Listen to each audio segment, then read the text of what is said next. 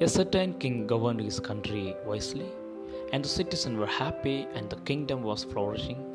The king had two wives, and both wives had a son each. The king was growing older. Both his sons climbed the throne. His wives were nagging him about it. The king thought of a plan. He said both sons must take a test to prove their ability, and the one who is capable of governing the country will be chosen as his heir. There were two islands which were 10 kilometers away from the country. Both his sons were left in a separate island. They were provided with enough maize for food and they could manage with it at least for two or three months. They could not return to the country without a boat.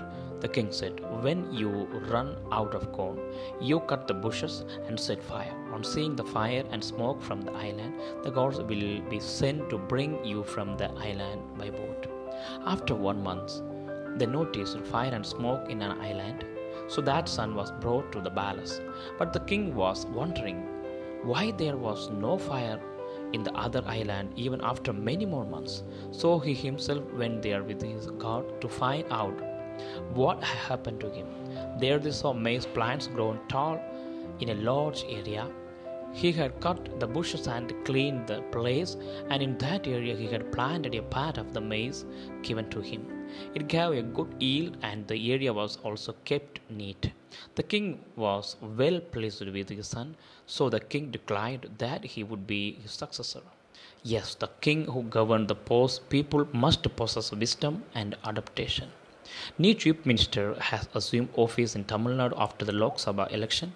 He has taken over as Chief Minister at a very challenging the time as the second and third waves of the COVID 19 is sweeping the state. His friendly approach towards other party members is appreciable. His selection of diligent and honest officers is significant.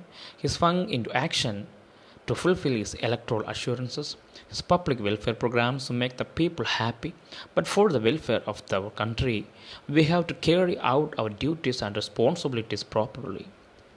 Let us pray that the leaders in power govern as wisely and more problems and rule without corruption and maintain law and order.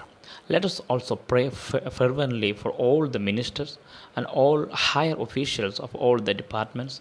Let us cooperate with the government to lead to probably in our in our country and state to lead a peaceful and prosperous life.